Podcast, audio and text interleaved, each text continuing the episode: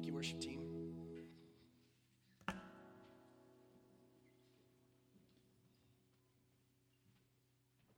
It's great to be in God's presence together, isn't it?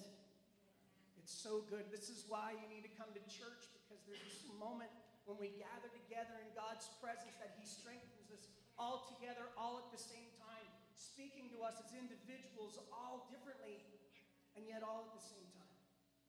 So, this is why we gather together to encourage one another, to strengthen one another, to sharpen one another. I'm so glad that you're here uh, today, and uh, we're so glad to have our, uh, our national superintendent of the Pentecostal Assemblies of Canada, and our church is affiliated, is one of the churches affiliated with the Pentecostal Assemblies of Canada. And so uh, this is this is Pastor David and his wife Susan, and they're here uh, to join us. And, and yes, he's the national superintendent. He's like the president of the POC. That's pretty much it. You're not wearing any like, like lanyards or necklaces or anything, Pastor David, this morning. No, no ring or anything, nothing to kiss? Okay, that's good. That would be unsanitary. It's fine, but uh, it's, it's, great, it's great to have them this morning. Would you welcome Pastor, Pastor David Wells?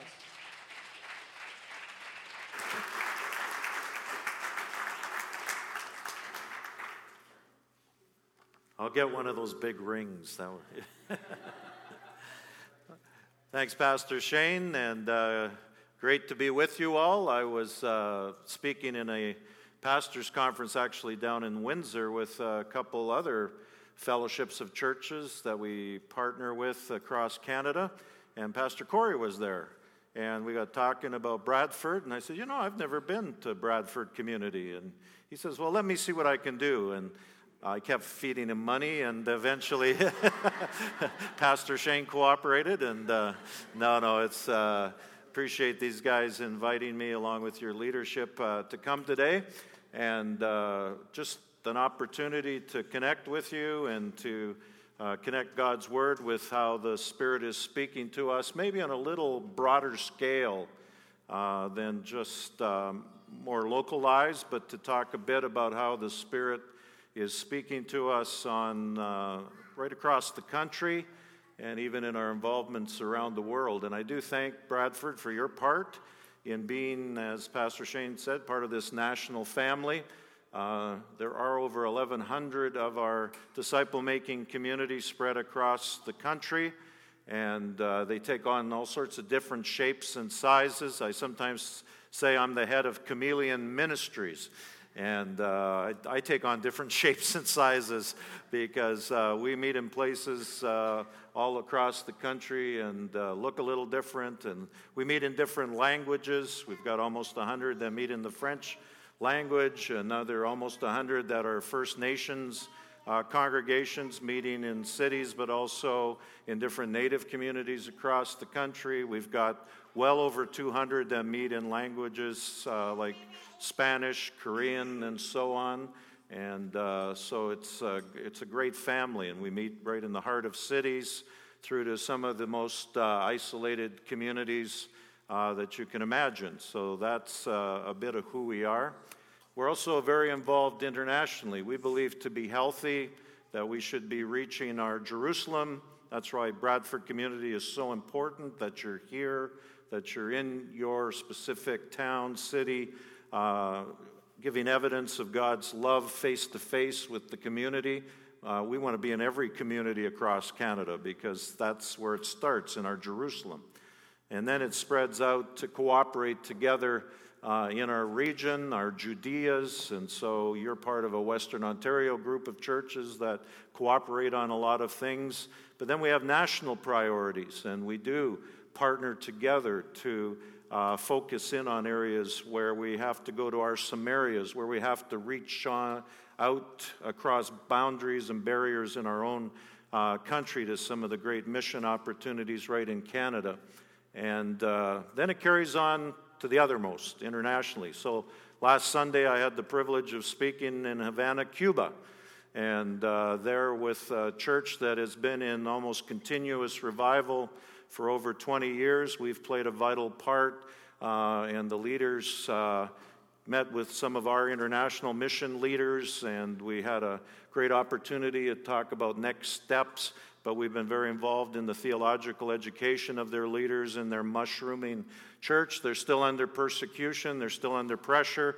Right now, our Cuban friends in the assemblies there are facing the possibility of a thousand of their uh, churches uh, being shut down because they've grown, they buy houses and they grow and they extend, and you know, the government doesn't like that. So uh, you, are going to pray for the Cuban church, aren't you? And you've got uh, Ron in your congregation, so you know quite a bit about churches that still thrive even when uh, governments aren't cooperative and even when there's great pressure. Ron uh, was the one who first introduced me to uh, the opportunity to go to Vietnam. You remember that trip? Yeah, I can't forget it. It's the first time I've ever been taken to a meeting of leaders where we went through a typhoon and uh, water up to our knees, and the guy going on ahead of us beating the water so that the water snakes wouldn't get us, you know. And thanks, bud. I, I'm still a little shaky. what a great memory. so, uh, but uh, so yeah, let him be your tour guide. but uh, you know, what a great privilege to be part of the global church. So, Bradford uh, community is part of the global church. You're participating. I see my friends, the Armitages, up on the wall there. And uh, Eurasia, one of the most needy mission fields in the world. We can't wrap our heads around it because of the history of the Christian church and the fact that Europe was so involved. But the reality is, is some of the most needy countries for mission in the world today are in Eurasia. And uh, so thanks for being supportive of mission there as well. You're part of responding, as our church family is, to what we call the triple crises right now of Ebola in the West Africa, of uh, reaching out to those who have been displaced by the Russian incursion into the Ukraine, and uh, also responding to the refugee crisis with the Iraqi Syrian uh, conflicts that are going on with this. And we've got frontline people, and we're involved with partners engaged in that strongly. Um, and you see, we do things uh, better together than apart. And so, as your pastor refers to affiliation, uh, we understand that uh, we're not independent. We're not on our own. We're not autonomous, even. We're self governing local churches that have God's wisdom about the leaders that we call and the direction we take in local ministry, but we do that in affiliation. We're linked with a family, and that family has values, that family has uh, truth commitments that we make to one another, lifestyle commitments that your leadership makes. Uh, that we hold them accountable to. You're doing all right, bud. Hang in there. Yeah, yeah. yeah. I believe, anyways. and uh, but we're also a cooperative family that uh, we share in mission together. And uh, it's just so exciting to last Sunday be in a packed church in Havana, Cuba, and realize those people bless the Canadian church because of how we stand together to support them and their leaders. Isn't that great to know? And you may only have heard of that first time this morning, but that's still you. That's who you are, uh, linked together with us. So God bless you, and thanks for being faithful. But again, local churches are the life flow because we start right at home. And thanks for being a life giving river right within Bradford. I want to point you today then to a little broader picture about how the Spirit is speaking to us as a church family uh, here in Canada today and how we want to have ears to hear what the Spirit is saying. And you may recognize that from the Revelation. So we're going to go there this morning. And first of all, let's read this uh, passage in the Revelation, chapter 1. And we're just going to read verses uh, 9 through 20. If you'd follow along as I read, uh, if you've got your own Bibles, you can open it up or follow it along with me. And you'll be reminded this is uh, John writing, as he indicates at the very uh, beginning uh, of our reading. Uh, he's a brother and the companion in the suffering and kingdom and patient endurance that is ours in Jesus. And of course, he's on the Isle of Patmos. Uh, he's being uh, restricted there because of his uh, faith and his testimony of Jesus. He's, of course, a leader of this uh, fledgling church that's gained traction, gained strength, and so is being persecuted by uh, the leadership of that time. And so on the Lord's Day, I was in the Spirit, and I heard behind me a loud voice like a trumpet, which said, Write on a scroll what you see and send it to the seven churches to Ephesus, Smyrna, Pergamum, Thyatira, Sardis, Philadelphia, and Laodicea. The scroll would be important, you see, because uh, they didn't have communications the way we have nowadays. This would literally be a scroll, a letter that everything would be recorded just as we read it today, and they would go from church to church to church. And most of the people, of course, didn't read, so the scroll is being read by the messengers in the life of the church, their leadership, their elders, and uh, they get to hear what the Spirit was saying to each of the individual churches, you know. So wouldn't it be cool to find out what's going on in Aurora, Newmarket, and see what the Spirit has to say about uh, Alliston and so on? You see, it's that kind of idea, the Spirit speaking, uh, and John's making sure it's written on a scroll to go to these churches. And so he turns around to see the voice that was speaking to him. And when I turned, I saw seven golden lampstands. And among the lampstands, I like that, seven, very good.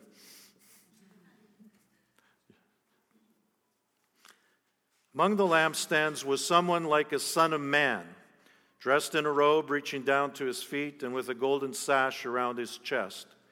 His head and hair were white like wool, as white as snow, and his eyes were like blazing fire. His feet were like bronze glowing in a furnace, and his voice was like the sound of rushing waters. In his right hand he held seven stars, and out of his mouth came a sharp double edged sword. His face was like the sun shining in all of its brilliance. When I saw him, I fell at his feet as though dead. Then he placed his right hand on me and said, Do not be afraid.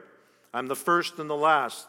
I'm the living one. I was dead, and behold, I'm alive forever and ever, and I hold the keys of death and Hades. Write therefore what you've seen, what is now, and what will take place later. The mystery of the golden stars that you saw in my right hand and of the seven golden lampstands is this.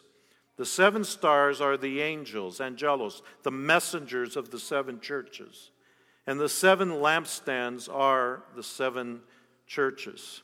So now, Lord, we ask by your Holy Spirit to do that miracle that only you can do where you take these words and you make them living and active in our hearts and minds so that we are transformed by them and we end up looking more like Jesus. That's what we ask for this morning. In Jesus' name, amen. He who has an ear, let him hear what the Spirit says to the church. So the Spirit brings this message of this revelation of Jesus. And we've just read the revelation. And then it will go on as John gets other visions and so on to describe the things to prepare the church for what is happening, what will happen, but also to encourage them about the greatness and the majesty of their Lord, that in all these things there is one sovereign person, there's one supreme one, and He has the keys. He is the first and the last, and they should see Him revealed to them that way. So Christ is revealed to them, and He speaks to the church as a living Lord. He is one who is not just some sentimental figure, someone who's done some loving act, like dying on a cross and then disappeared, but no, he's risen again. He has the keys of death, hell, and the grave. There he is, and he's very active in the life of his church. He, by the Spirit, is going to speak to seven distinct communities of faith, and he's going to speak with knowledge about them. Get the picture? He's among them, and he's active. And what he says and how he speaks to them is to be the thing that has their attention. The Lord of the church doesn't like to be ignored. he wants us to hear what the Spirit would say to the church. So here's this majestic picture this God Almighty, this one who by his Son has revealed himself. And we see Christ standing before the church in his awesomeness, in his greatness.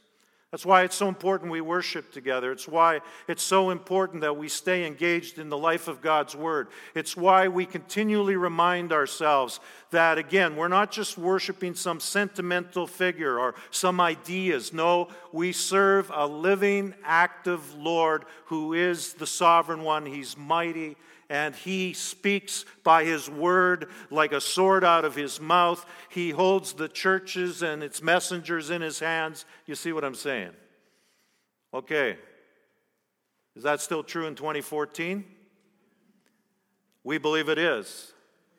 A living, active Lord, the Almighty, your Creator, the one who breathed all of this into existence. And He has His people that are to fulfill his purpose on this planet. It's the church. There's lots of great community groups in Bradford, like there are across Canada.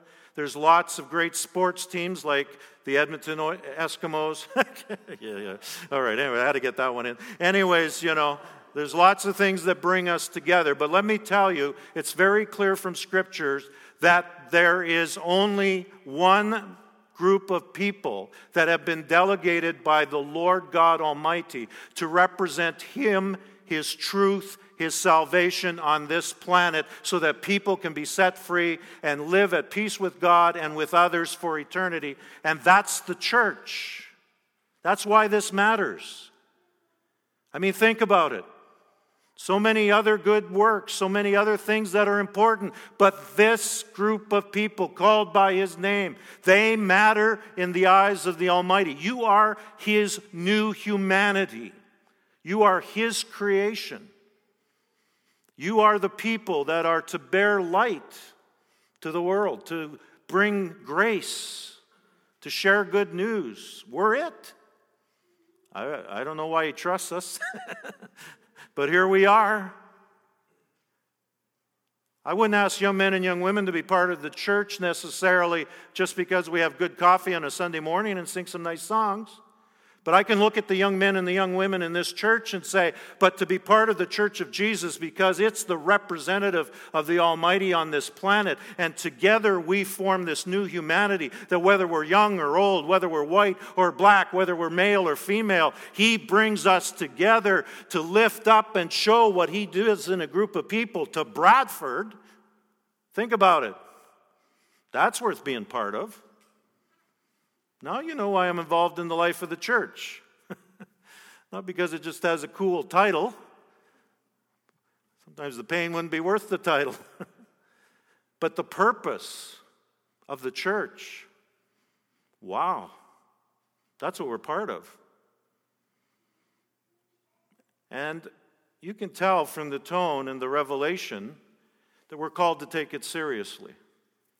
We're to have ears to hear what the Spirit would say, because the Lord wants His church to reflect Him and to speak His truth. So we want to have ears to hear. So the Spirit uh, speaks in a consistent manner to these seven churches. It's interesting to note there's an outline that almost runs as he speaks to the seven churches, and that becomes chapter 2 and chapter 3 of the Revelation. And there's seven churches, and there's a consistent outline about how he speaks to them. They, he reveals Jesus to them, of course, but what he does is he takes that revelation from chapter 1 and then he applies specific aspects of the character and the work of Christ to each setting based on how the Spirit is going to speak to them. So, although it's Christ, and we all serve the same Christ. Yet I honestly believe at any given time the Spirit can be calling Bradford Community Church in a certain way that might be a little distinct from just down the highway in Newmarket, or a little distinct than how he's speaking in other settings and other groupings, because the Spirit knows who's part of this family, and he has the ability to speak to us specifically. So Christ is revealed to all seven churches, but in specific ways from the revelation of chapter 1. He affirms the things that are good and right about those churches. Sometimes when we think the Spirit is speaking or at work, uh, that it's all going to be uh, finger pointing and telling us what's wrong. But you got to go back to this understanding. We even sang a bit about it this morning. Uh, we have this Heavenly Father that loves us. and uh, he's, he's the greatest parent of all. And if you do good parenting, you, don't, you just don't point your fingers at your kids. You just don't tell them what's wrong. You also love to come alongside of them and reinforce what's good and right in their character, what you see developing within them, what they're doing well. In fact, if, if, you, if, if you're like our Heavenly Father, I think you're actually always keeping your eyes open so you can, go way to go, you know, and jump and like, I still have this memory of watching my son, who's now 27 and would probably be embarrassed if he was sitting in the room today, me talking about this, but subtract about 15 years off of his age, you know, and there I am on the sidelines watching his soccer game. And, and uh, being the youngest child, you could sometimes sense that he wrestled a little bit with confidence. And, and sometimes, you know, things like math and so on in school didn't come that easy. And you were always working to reinforce uh, confidence into him, you know. But boy, you know, he could do sports. But I, I, I'll forever remember the game when I'm standing on these sidelines, and I stayed on these sidelines because he's left footed and he tended to be on the left side, and they were defending that goal. In fact, I'd move around from side to side. Any of your parents empathize with this, you know? And uh, you get the picture, but all of a sudden, you know, tie game, season ending tournament, they're, they're working their way through. If they win this game, they're off to the finals. They could actually win the tournament. And the other team's got the corner kick near the end of the game. You know, scary little moment, you know, because if they score on the corner kick, they'll probably win the game.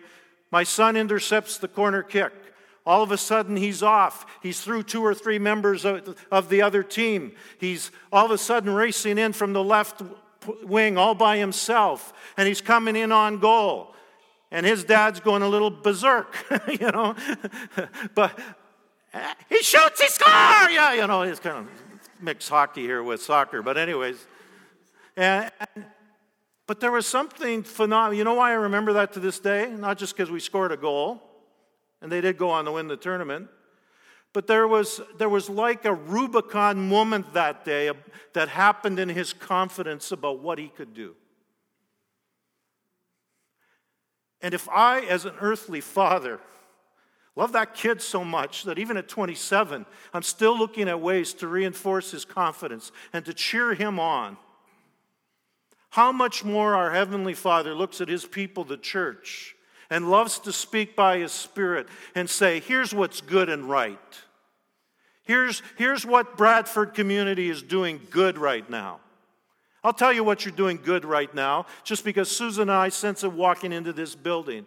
You are a fellowship. You are a family. You do care for each other. There is a sense of the Spirit of God within you. You protect that. You guard that. You build on that. Don't take it for granted, but at the same time, hear a well done along the way. You got leaders that enjoy being together with one another and, and play off of one another. That's not bad because I've just been in settings where there are leaders where one of them is actually leading a sedition to take over the church from another. That's not good. The Spirit should speak to them and they should have ears to hear. But if you stand together in unity, celebrate it. Say, let the Spirit say, way to go. Doesn't mean like, like any family, we have our moments. Why, even Susan and I have occasionally disagreed with one another.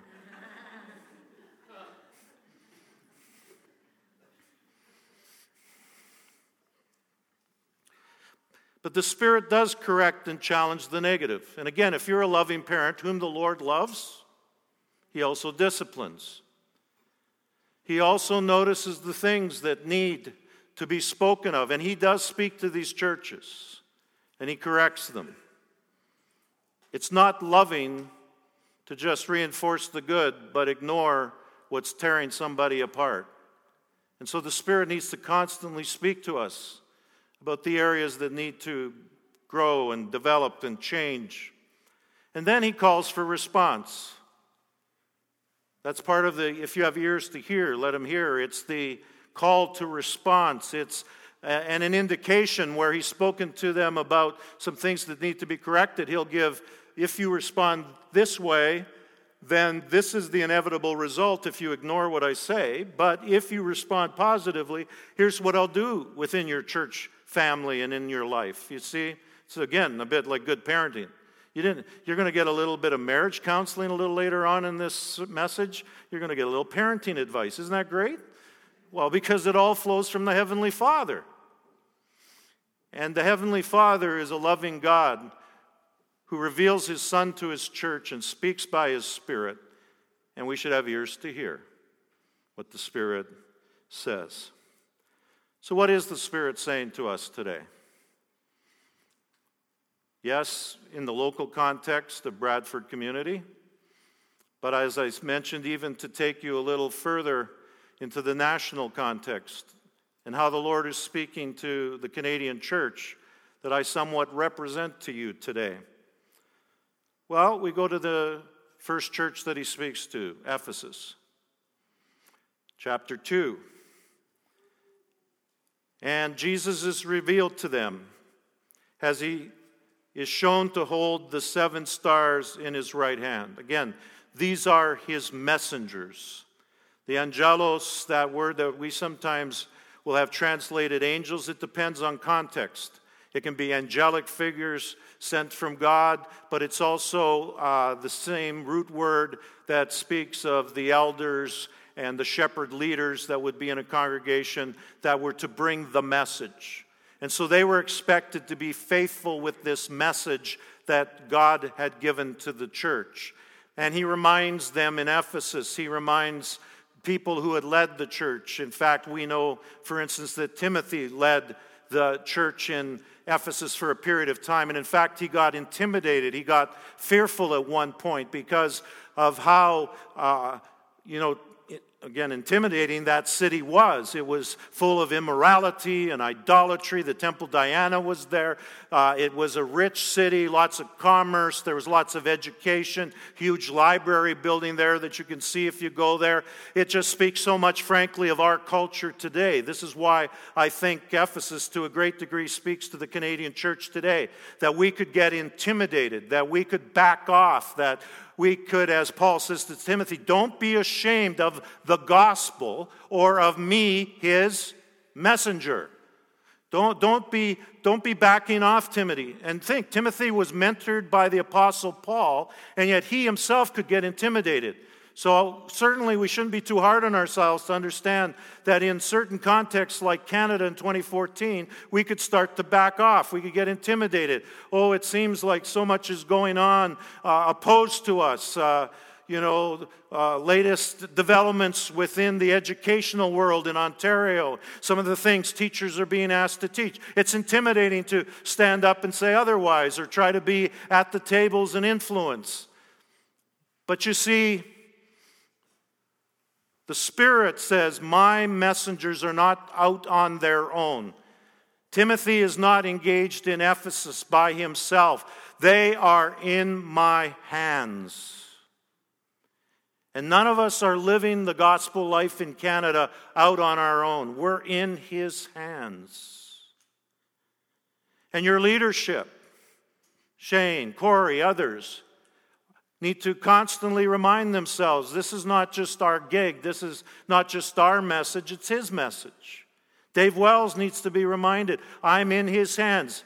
And that gives me a great sense of security and comfort. I'm held in his hands. But it also speaks then of accountability. I want to speak his message, I want to have his words. I don't want to be ashamed of the gospel.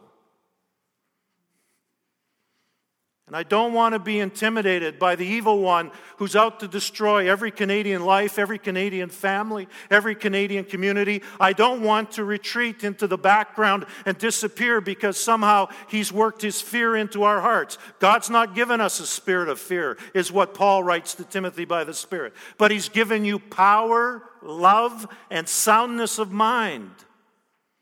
That's how you respond to our culture with a spiritual authority that comes from the Spirit and knowing we're held in the hands of God. But it also comes with love. We don't react back, get our hair all slicked up, get our white shoes on, and, you know. We don't just wage social media warfares at inanimate objects out there that are, you know, we're fighting with. No, we show up at the tables of our community. We get to know real Canadians. We get involved with real people. And we come with a sense of the Spirit's authorization, but also with love and a soundness of mind. Cool, eh? it's the way to live the Christian life in Canada today. So we're in His hands. And the messengers in the life of the church are in his hands.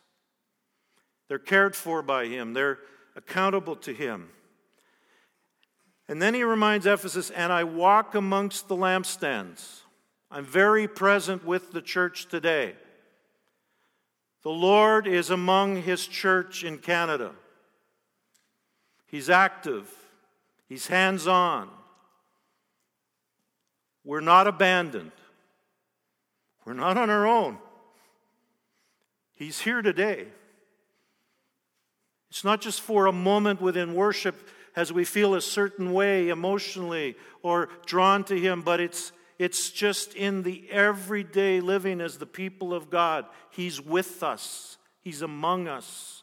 He's not left us alone. No, I give you a comforter. I give you someone to walk alongside of you. And not just for your own personal interests, but as a family, as the body of Christ. My spirit is among you.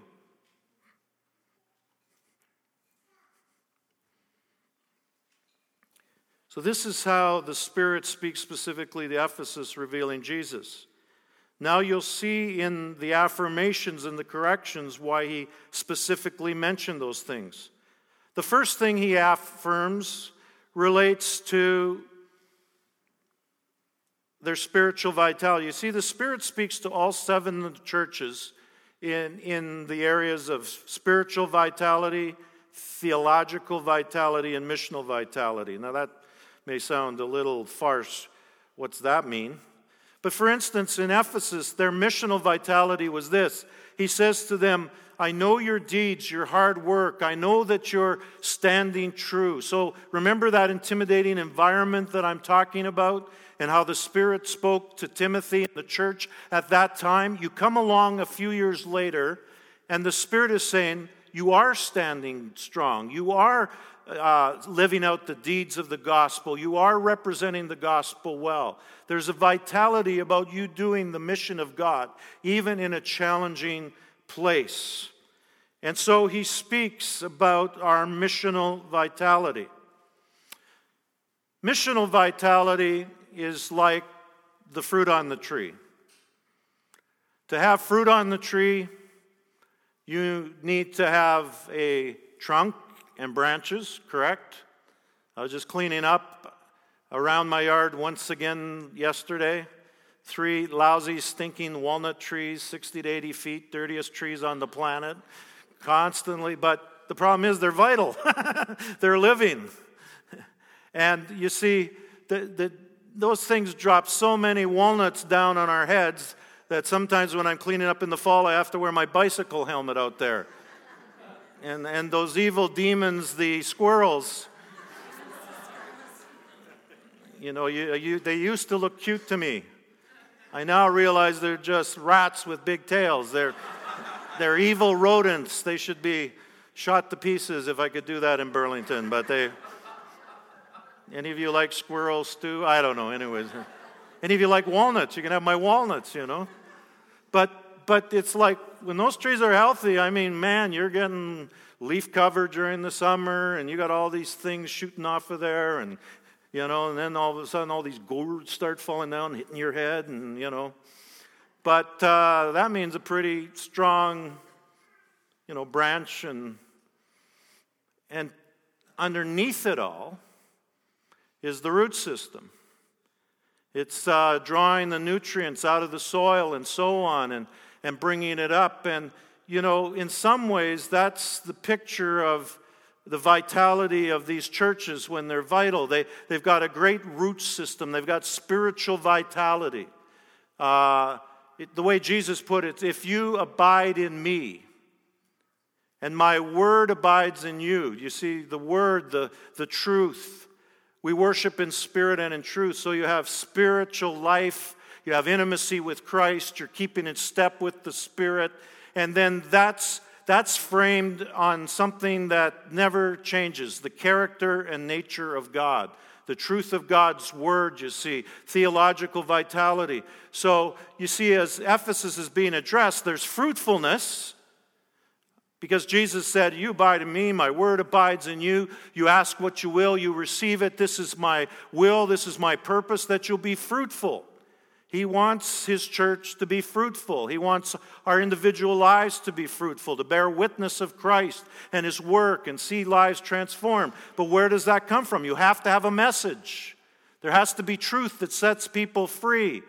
There has to be this branches, you know, that you can stand on and lean on in tough times and know you've got an anchor, you've got strength. And where does that come from? Life in the Spirit, the nutrients that just fill you, the presence of God, you see. So if you've got that picture in your mind and he's coming to Ephesus, he's saying, hey, it's looking good here. There's, there is this fruitfulness I see. There is this vitality about how you're doing good works, and then goes on and affirms the theological side. This is good news. Now, don't take this lightly. Theology sounds like a big word, but again, we worship in spirit and truth. When Jesus came and dwelt amongst us, he made his tent with us, his home with us. We'll celebrate that through the Advent. We celebrate that he came full of what? Grace and truth. So you got the New Testament constantly reminding the people of God about truth that matters. Always reminding them about the gospel and the truth of the gospel. Always correcting the false prophets and the messengers that come along that are not in the hands of God, but are in their own hands and under their own authority. And those of us that are exposed to the church, not just nationally, but internationally, Ron and others, we can tell you about the damage being done to the people of God worldwide because there are false teachings and there are false prophets. And you see, even in Canada, most people are not engaged with God's Word. 55% of Canadians never read the Word of God. The younger you get, the more Canadians that have never even cracked open a Bible.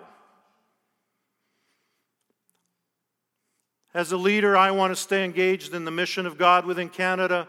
So I've made a long term commitment to be involved in with uh, world class athletes and sports events.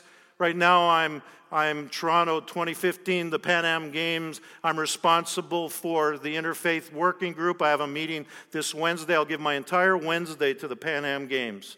Because you see, I can't call the, my friends in the Church of Jesus across the country and say, be involved in mission, and then be hiding out in an ivory tower somewhere. So, as I go into that office, I get to meet some young men and young women, half my age, who I just fall in love with. They're the greatest people, they're working hard. So, my boss is half my age, a young woman originally from Ontario, lived out in BC for a long time, went over for the London Olympics, and now she's helping up the Pan Am to set up the Athletes Village, where I'll help run the chaplaincy, you see. And so I'm responsible to her. I hear from her what I'm supposed to do. It's a good thing for a general superintendent to have to give an answer to a young woman half his age. but here's the thing the overall head of villages, one the last time I was there, say, hey, Ralph, you got to hear this. He says, I, I was leading everybody over to the village to see the latest improvements on the village just the other day. And I said, hey, don't worry about this. Just follow me. It'll be like Moses leading you through the wilderness to get to the promised land. See, he's the product of the United Kingdom and religious education classes. I don't believe he's living for Jesus at all right now, but he's got background. But you know what he said to me? And Ralph, none of them knew what I was talking about. Okay, this is in the Pan Am offices, sitting with a bunch of young adults. And they all start looking at me like, yeah, well, and they're, they're open to talk about it. But, the, you know, later my supervisor said to me, she said, you know, Dave, I, I wasn't raised in an atheistic family. It's not like we, you know, we, my mom and dad just said, you know, we were free to choose whatever we wanted to choose. And yeah, I've never read a Bible. And I got talking to the guy next, no, I never read a Bible. Gal over here says, well, I got into my undergrad program taking literature, and uh, I, I started to realize that, boy, there were a lot of references to stuff that I didn't know where it came from. And somebody said, well, that's the Bible. So I took uh, an elective on biblical literature just so I'd know. And so you see, Canadians, like my friend wrote a song, have put a mirror in the sky. They look up and see themselves magnified. Our God looks just like you and I. We place a mirror in the sky.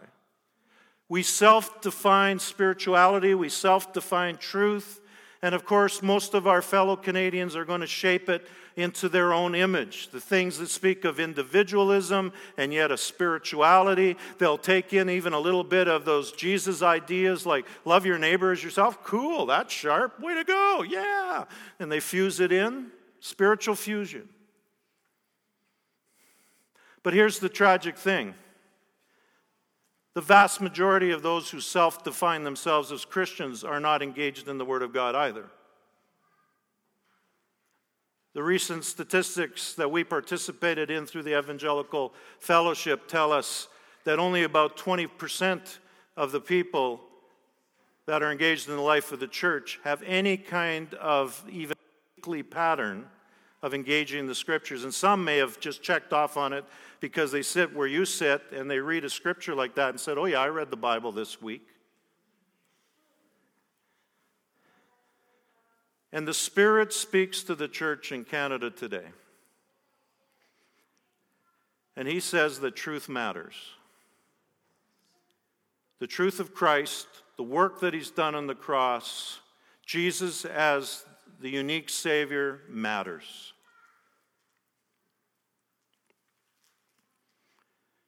And let us who have ears have ears to hear what the Spirit says today.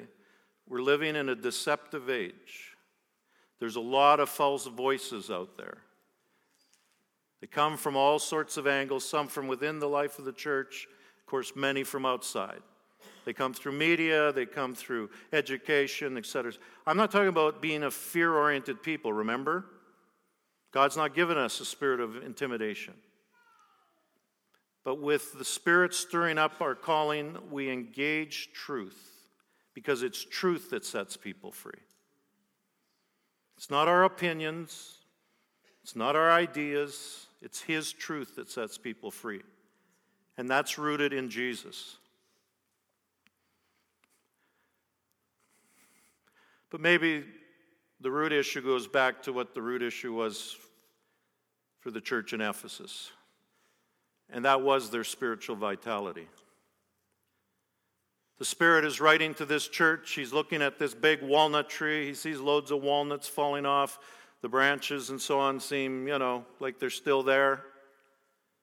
But he sees deeper. He looks, and you know what he says? Your root system is rotten. You're starting to die from the inside out. And the way the Spirit says it to the church in Ephesus is that You've lost first love. And you see, the Lord cannot allow His church to go on with all of the motions and looking like everything's great and let us go along and not fulfill the greatest commandment, Jesus said, which is that you and I should love the Lord our God with all our heart, soul, mind, and strength. And the second is like it we should love neighbor as ourselves. And when we forsake first love, the Spirit says, I'm warning you, you've got to deal with that, or you will actually cease to be the church. When you lose your love for me and what I've done for you in Christ, and when you begin to lose your love for one another, because it's by your love that they know you're Christians, then you can have some of the outer semblances of being the church, but it's not very long before I have to remove the lampstand and say, Sorry, this is not my people anymore. Because they are not motivated by love for me and love for others.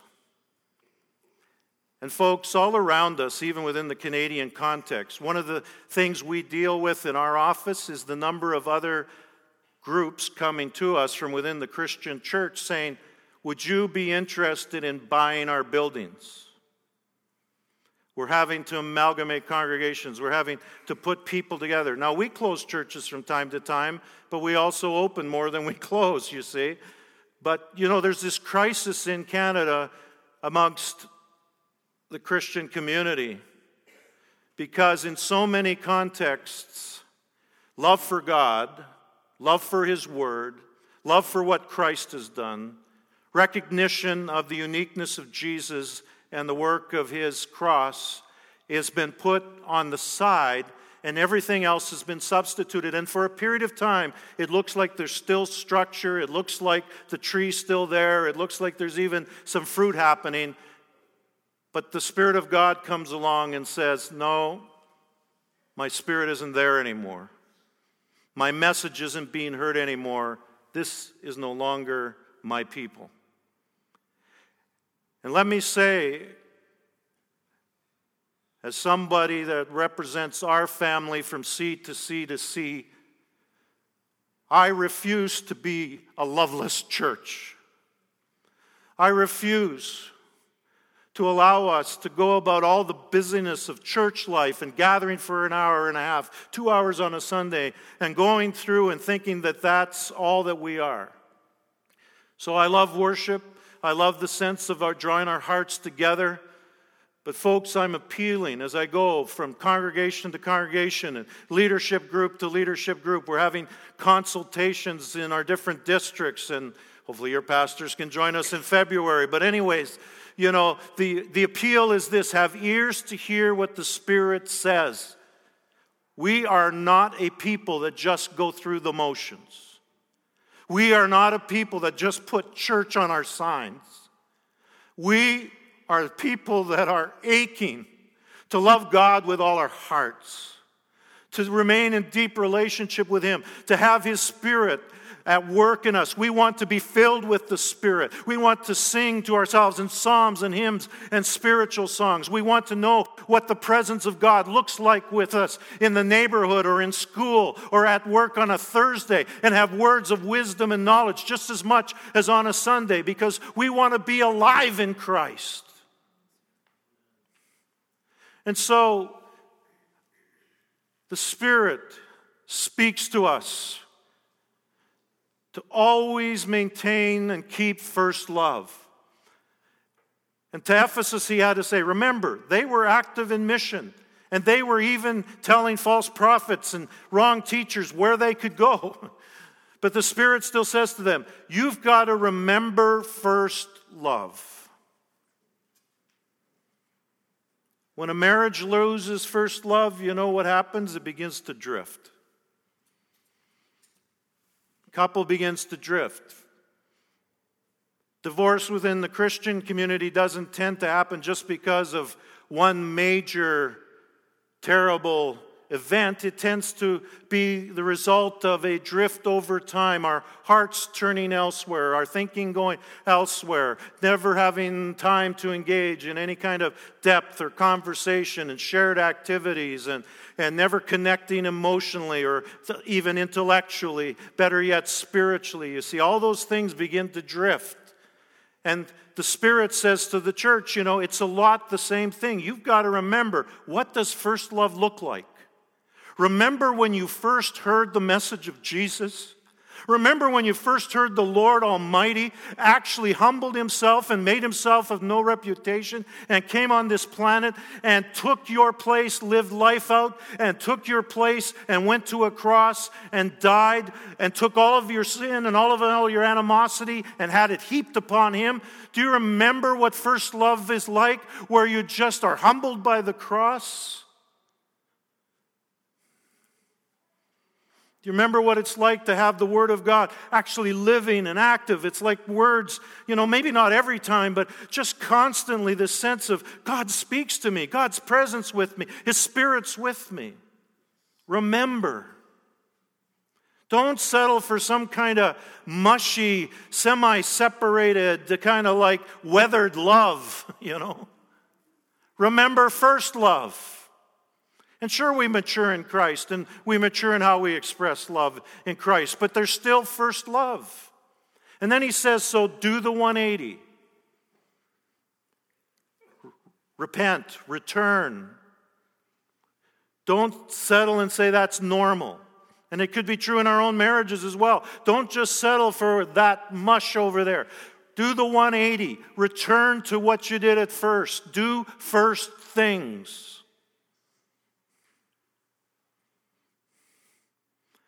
The passion, like Paul expressed. I want to know him. I want to know him. So, part of the call of my life as a 59 year old, somewhat overweight, beyond middle aged guy is to come to congregations and forget the title and forget all the glamour and so on and just say, at 59 years of age, I refuse to lose the passion. I want to know him. I want to know him in the fellowship of his sufferings. And I want to know him in the power of his resurrection. And it's not just me, it's an entire fellowship rising up and saying, No, we will not let our root system die. We want the presence. We long for the presence of the Almighty with us every moment of every day. That's our birthright as the children of God. His truth living and active within us, His Spirit going with us into every day. And we'll bear fruit, but it will be fruit that remains. It won't be the last fruit on a dying tree, it will be first fruits. Better than ever before. May God grant that to His church in Canada. So stand with me, please. I thank you for the extra time you've given that you had no choice about, anyways. but I might not get back here and.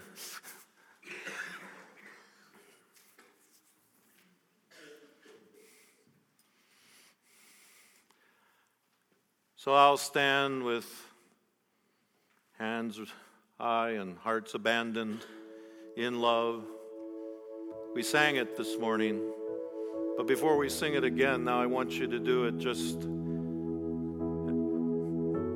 out of a sense of commitment again to first love. Say, I'm not going to live this life any other way. And together as a church community, we're not going to have any other standards than what the Spirit would set. Here we are, Lord, offering ourselves to you in first love again today. If you just want to know the joy of first love afresh, just join me with hands high and hearts abandoned and say, Here we are, Lord. Lord, we don't want to settle for secondhand stuff or Lord, we want to be passionately about first love, love for you, love for others. We want the cross to always be our heartbeat ruling within us. Thank you that the blood of Jesus Christ, God's Son, even washes us afresh today. That's the basis of our relationship. We, we celebrate that again today. Thank you, Lord. Thank you, Lord, for the cross. Thank you, Lord, for the nutrients in the soil. Thank you for your word that gives us strength and truth and life. And Lord, if we've drifted from consistently engaging your word and allowing your spirit to speak to us. Lord, would you just draw us back today? We do a 180. We run towards you, but we run towards your word as well. We want to hear what you have to say to us. We want to grow in the grace and knowledge of our Lord Jesus Christ. Here we are, Lord, hands high, hearts abandoned, because we're in love with you, Lord. Lord, in one sense, we want to symbolize not just Bradford Community Church, we want to symbolize the church in Canada today.